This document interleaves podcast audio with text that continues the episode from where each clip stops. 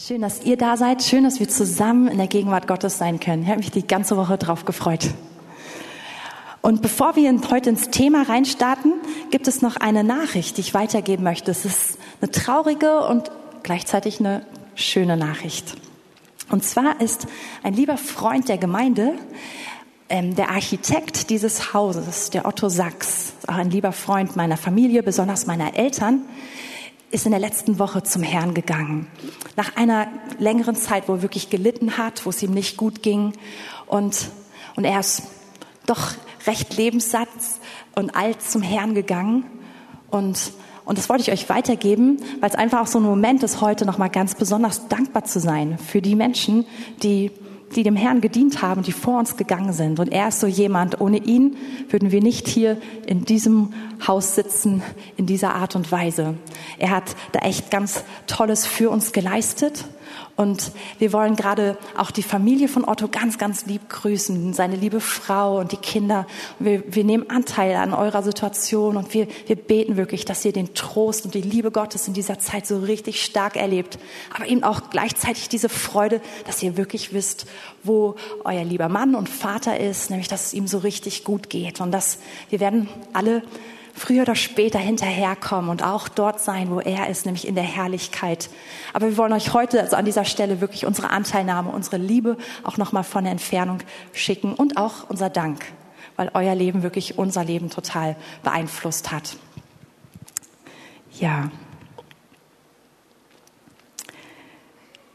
Und jetzt kommen wir zum Wort Gottes. Ich möchte heute eine ganz, ganz bekannte Stelle mit euch zusammen lesen. Es ist eine kurze Stelle, sehr, sehr bekannte Stelle. Und ich glaube, dass sie enorm wichtig ist, dass in dieser Stelle ein Geheimnis steckt, was wir alle kennen müssen, was, was total wichtig ist. Ähm, und gleichzeitig glaube ich, dass diese Stelle besonders wichtig ist für die Zeit, in der wir jetzt gerade leben. Aber ich möchte heute einfach ein kleines bisschen früher mit euch einsteigen oder, oder auch einen kleinen Moment nehmen, um, um uns den Kontext dieser Stelle anzuschauen, weil da auch noch mal so viel so viel Besonderes drin ist. Das werden wir sehr knapp machen aus Zeitgründen, aber ich möchte zumindest den Hinweis geben und vielleicht ähm, fängt der eine oder andere auf Feuer und sagt sich, okay, das muss ich mir selber noch mal genauer anschauen. Es geht um das Kapitel Jesaja 40. Und dieses Kapitel steht an einer total interessanten Stelle im Jesaja, nämlich bis 39 lesen wir die Ankündigung Gottes. Er ermahnt sein Volk, er ruft es auf zur Umkehr und er kündigt Gericht an für den Fall, dass sie nicht umkehren. Er kündigt an, was passiert, wenn sie weiterhin seinen Bund brechen und ihm gegenüber untreu sind. Und Jesaja also schreibt und schreibt, schreibt sich die Finger wund und tut das und und alles ist eine Warnung im Vorhinein. Aber ab Kapitel 40 ist das, was gesprochen wird, nicht mehr zu dem Volk, jetzt dreh endlich um, sondern spricht in eine andere Situation hinein, nämlich in die Situation des Exils. Es ist schon das eingetreten, was Jesaja vorausgesagt hat. Jerusalem ist voll eingenommen worden, ist zerstört worden, viele sind umgekommen und ein Großteil des jüdischen Volkes ist ins Exil verschleppt oder ein Teil ist ins Exil verschleppt worden und ist also jetzt in Babylon. Und all das hat Jesaja schon im Vorfeld vorhergesagt. Und jetzt beginnt er zu Menschen zu sprechen, die also im, in dieser Situation sind, die im Exil sind. Und das sind Leute, die dort lange sind, die dort lange, lange warten und die, die, ja, die frustriert sind, die gedemütigt sind eigentlich auch aufgrund ihres eigenen Verhaltens vorher. Aber sie fühlen sich mittlerweile von ihrem Gott verraten und nicht mehr gesehen und denken sich, was hat es eigentlich alles noch für einen Wert? Und in diese Situation redet also Kapitel 40 von Jesaja hinein. Und es hat Bedeutung für diesen Moment, aber es hat immer, weil es das Wort Gottes ist, auch eine Bedeutung für uns heute. Und was ich so beeindruckend finde, ist, dass wir den Charakter und das Wesen Gottes in dieser Situation sehen für Menschen, die eigentlich ja die Konsequenzen ihrer Handlungen sozusagen erlebt haben, aber es zeigt sich auch einfach sein Wesen. Und dieses Kapitel fängt an mit Vers 1. Tröstet, tröstet mein Volk, spricht euer Gott. Und so ist unser Gott. Er könnte sagen, ey, ist eure Schuld. Ist doch klar, ich habe es die ganze Zeit gesagt. Warum beschwert ihr euch? Warum kehrt ihr nicht endlich um? Aber Gott ist so liebevoll, dass er auf dieses Volk zugeht und sagt, tröstet mein Volk. Und wisst ihr, wie viel mehr ist Gott in dieser, ist, ist Gott auch heute genau der gleiche Gott? Wir befinden uns in einer Zeit des Wartens, in einer Zeit, wo wir denken, oh, wann wird endlich alles wieder normal? Wann wird alles wieder anders? Wie viel mehr ist Gott barmherzig und sagt, tröstet mein Volk. Und ich glaube, dass Gott heute Morgen einfach so eine Botschaft von Trost hat und eine Botschaft von Ermutigung. Und ich habe gar nicht jetzt die Zeit, dieses ganze Kapitel durchzugehen, aber als nächstes kündigt Gott an, es kommt ein Retter. Er kommt wirklich und er verändert alles. Und ich will nur Vers 5 vorlesen als ein Beispiel dafür. Und das heißt, und die Herrlichkeit des Herrn wird sich offenbaren. Und alles Fleisch wird miteinander, ähm, miteinander wird sie sehen. Denn der Mund des Herrn hat es geredet. Und hier kündigt Jesaja an, Jesus kommt. Und ihr werdet ihn sehen. Er wird sich zeigen. Die Herrlichkeit Gottes, die Art Gottes, sie wird offenbar werden. Und es wird mit vielen weiteren Worten angekündigt. Und dieser Retter, er ist tatsächlich gekommen. Und er wird in Vers 10 und 11 nochmal auf eine andere Art und Weise beschrieben, nämlich als ein mächtiger, aber auch als ein total sanfter Retter. Hier steht, siehe, Gott der Herr kommt mit Macht und sein Arm wird herrschen für ihn. Siehe, sein Lob ist, sein Lohn ist bei ihm. Was er für sich erworben hat, geht vor ihm her. Er wird seine Herde weiden, wie, ähm, wie ein Hirte. Die Lämmer wird er in seinem Arm nehmen und im Bausch seines Gewandes tragen. Die Mutterschafe wird er sorgsam führen. Das ist die Art und Weise, wie dieser Retter kommt. Er ist stark, er ist mächtig, er hat ein Erbe. Und wenn wir zu seinem Erbe gehören, dann wird er uns als Lämmer in sein Gewand nehmen. Er wird uns tragen und, und auf uns aufpassen. Und die Mutterschafe wird er sorgsam führen, damit es nicht zu schnell ist, damit sie gut mitkommen. Er passt auf. Das ist, das ist sein Wesen. Und jetzt geht es weiter und jetzt wird diese Macht und Herrlichkeit Gottes beschrieben. Und das ist der Vorlauf für, für den hinteren Teil des Kapitels, wo wir zum Schluss ankommen. Aber ich möchte den ganz kurz erwähnen. Es wird beschrieben, wie groß, wie mächtig und wie herrlich unser Gott ist. Und ich nehme nur einzelne Aspekte jetzt kurz raus, aber diese Verse 12 bis 26, die sind richtig, richtig, richtig schön. Und wenn du Ermutigung brauchst darüber, wer ist dein Gott, wie groß ist er, wie herrlich ist er. Das ist eine total schöne Stelle, sie anzuschauen. Hier steht in Vers 12, wer hat die Wasser mit der hohlen Hand gemessen? Wer hat den Himmel mit der Spanne abgegrenzt und den Staub der Erde in ein Maß gefasst? Wer hat die Berge mit der Waage gewogen und die Hügel mit Waageschalen? Es wird so beschrieben, als wenn Gott einfach so mit, mit der gesamten Erde spielen kann, so wie, wie ein kleines Kind mit Bauklötzen. Ich nehme einen Bauklotz. Oh, das ist der ganze Staub der Erde. Oh, hier ist das ganze Wasser der Erde. Das ist die Größe unseres Gottes. Er macht eine Bewegung. Er, er, er hat alles in einem Moment da. Wer hat den Geist des Herrn ergründet und wer hat ihn als Ratgeber unterwiesen? Wer hat ihm Tipps gegeben, als er die Erde geschaffen hat oder als er uns Menschen ausgedacht hat? Und so wird beschrieben, dass unser Gott so groß ist, dass das, was für uns unüberschaubar ist, dass das in seine Hand reinpasst. Und egal wie schlau wir sind, wir können ihn niemals beraten. Wir können nicht mal ergründen, wer er wirklich ist, weil er so unausforschlich ist. Und es geht weiter. Die gesammelte Kraft der Völker oder von ganzen Ländern, wenn man sie aufwiegt gegen die Macht Gottes, dann ist sie wie nichts ich rede jetzt nicht von einem einzelnen Menschen, sondern ich rede von ganzen Nationen oder von Vereinigungen. Wenn du es wiegst gegen Gott, was ist mächtiger, was hat mehr Einfluss, dann ist die eine ist es nicht so oh knapp, sondern das eine ist wie nichts und das andere ist wie alles. Und wenn wir überlegen, was könnte man Gott geben, um ihn zu beeindrucken, auch um eine religiöse Leistung vor ihm zu zeigen, dann lesen wir in Vers 16, der Libanon reicht nicht hin zum Brennholz. Also der Libanon ist bekannt für riesige Waldgebiete und für hervorragendes Holz zum Bauen und zum, zum Werken. Und wenn wir all das nehmen, es würde nicht ausreichen zum Brennholz und sein Wild wäre nicht genug zum Brandopfer für Gott. Und ich mag an dieser Stelle, dass so klar gemacht wird, Gott ist so jenseits von allem. Wir sind so schnell in unserem Leben drin und es ist alles um uns herum sieht groß und mächtig und beeindruckend aus. Aber es ist eine Wahrheit, die ist total wichtig. Gott ist weit, weit darüber. Völlig jenseits davon. Er ist nicht zu vergleichen. Wenn man Gott mit anderen Göttern vergleicht oder selbst mit dem Teufel, dann ist es eine Beleidigung für ihn, weil da ist keine Ebene, da ist kein Gegenüber, sondern da ist einfach Gott und das alles andere ist wie nichts. Das geht also auch dann weiter in den nächsten Versen, genau über dieses Thema.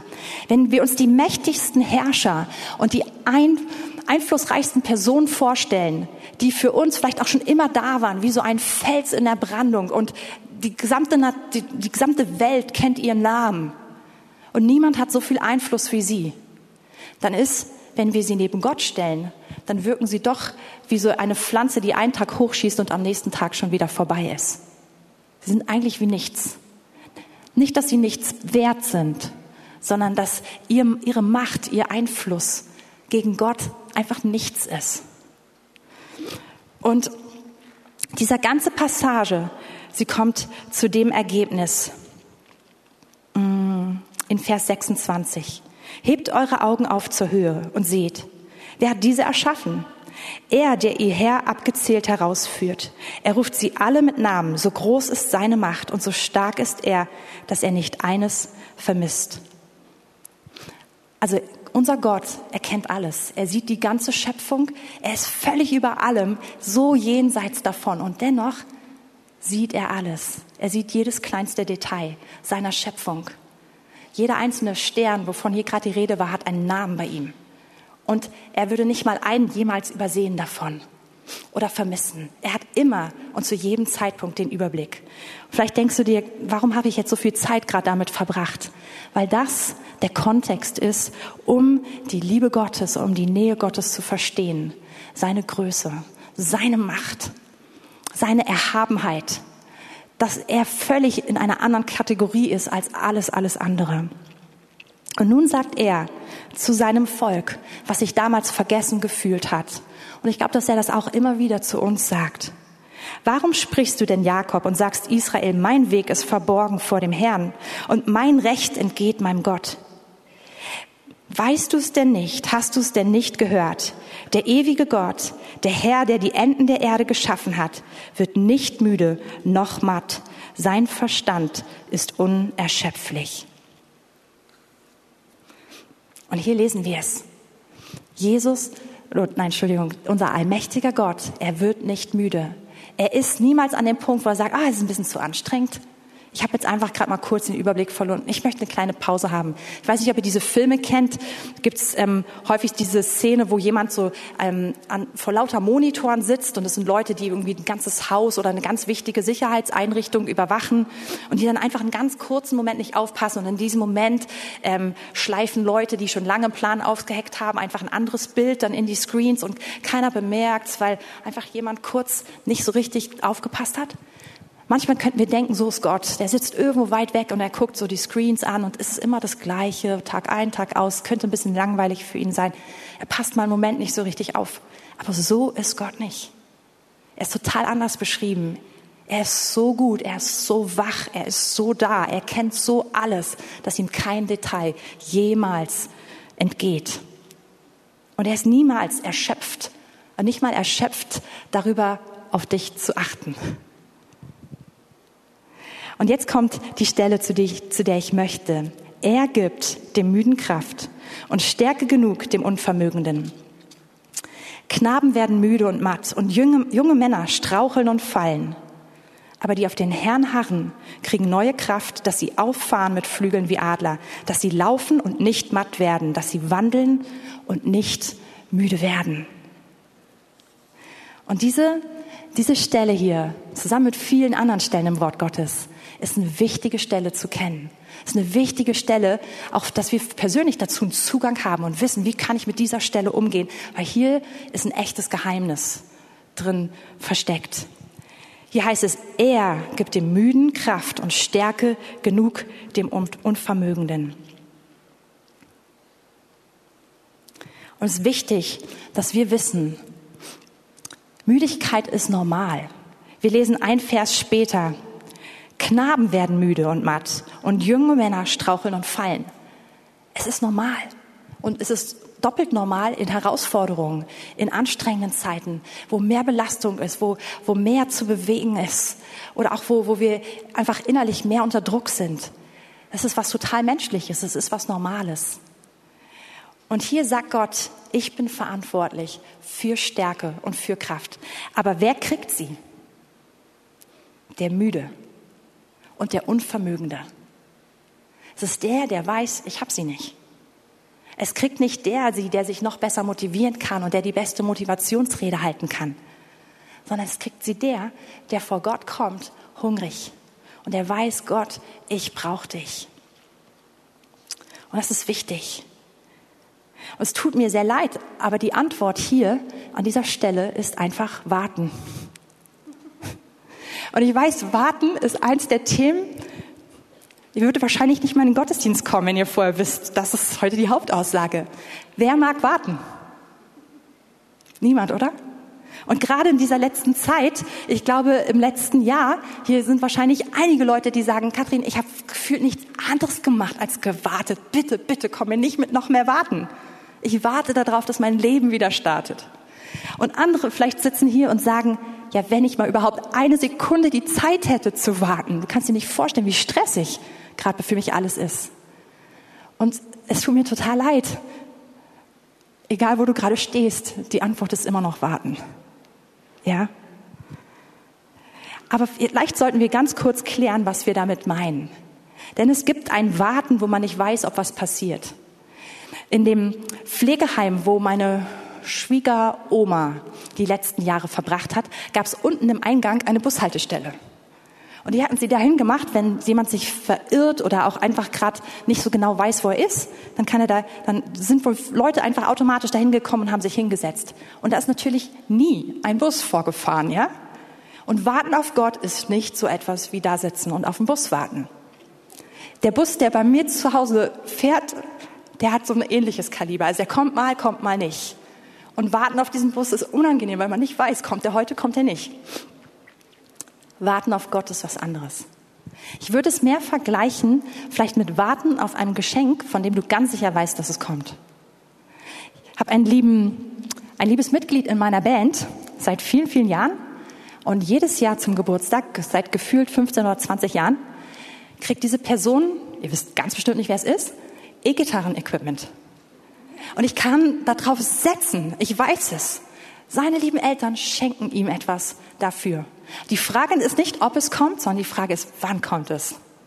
Und wie sieht es diesmal aus? Und wie klingt es? Ich glaube, jetzt hat es irgendjemand verstanden. genau. Und so ist Warten auf Gott. Warten auf Gott ist nicht gucken mal, wir schauen mal, ob es funktioniert, sondern ja, er ist da. Und ich möchte die letzten Minuten mit euch nehmen, um einfach kurz darüber zu sprechen, was passiert beim Warten auf Gott und wie warte ich. Warten heißt still werden. Das heißt einfach nichts tun. Und ist manchmal schwieriger als alles andere. Und ich persönlich mache das häufig mit Musik. Ich mache mir einfach ein bisschen Anbetungsmusik an und ich, ich, ich, ich warte auf den Herrn, sag, ich bin jetzt hier für dich. Ich habe so einen Ort auch bei mir im Wohnzimmer, wo ich super gerne vor dem Herrn knie, mich einfach vor ihm demütige und sage, ich suche dich, ich bin hier für dich.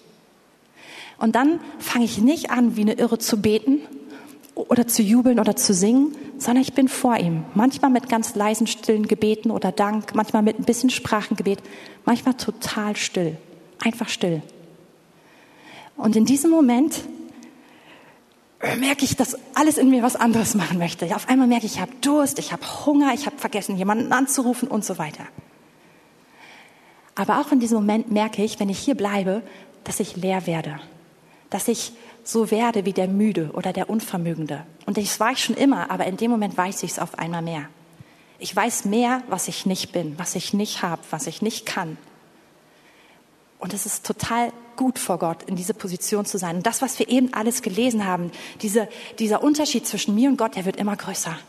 Gott, du bist so groß, so gut. Ich bin so gar nicht. Aber es ist schön, es ist total befreiend. Ich werde in diesem Moment von mir selbst befreit, von Ego befreit, von, es ist dieses mir selbst sterben und immer wieder dieses, ich, Gott, ich gehöre dir.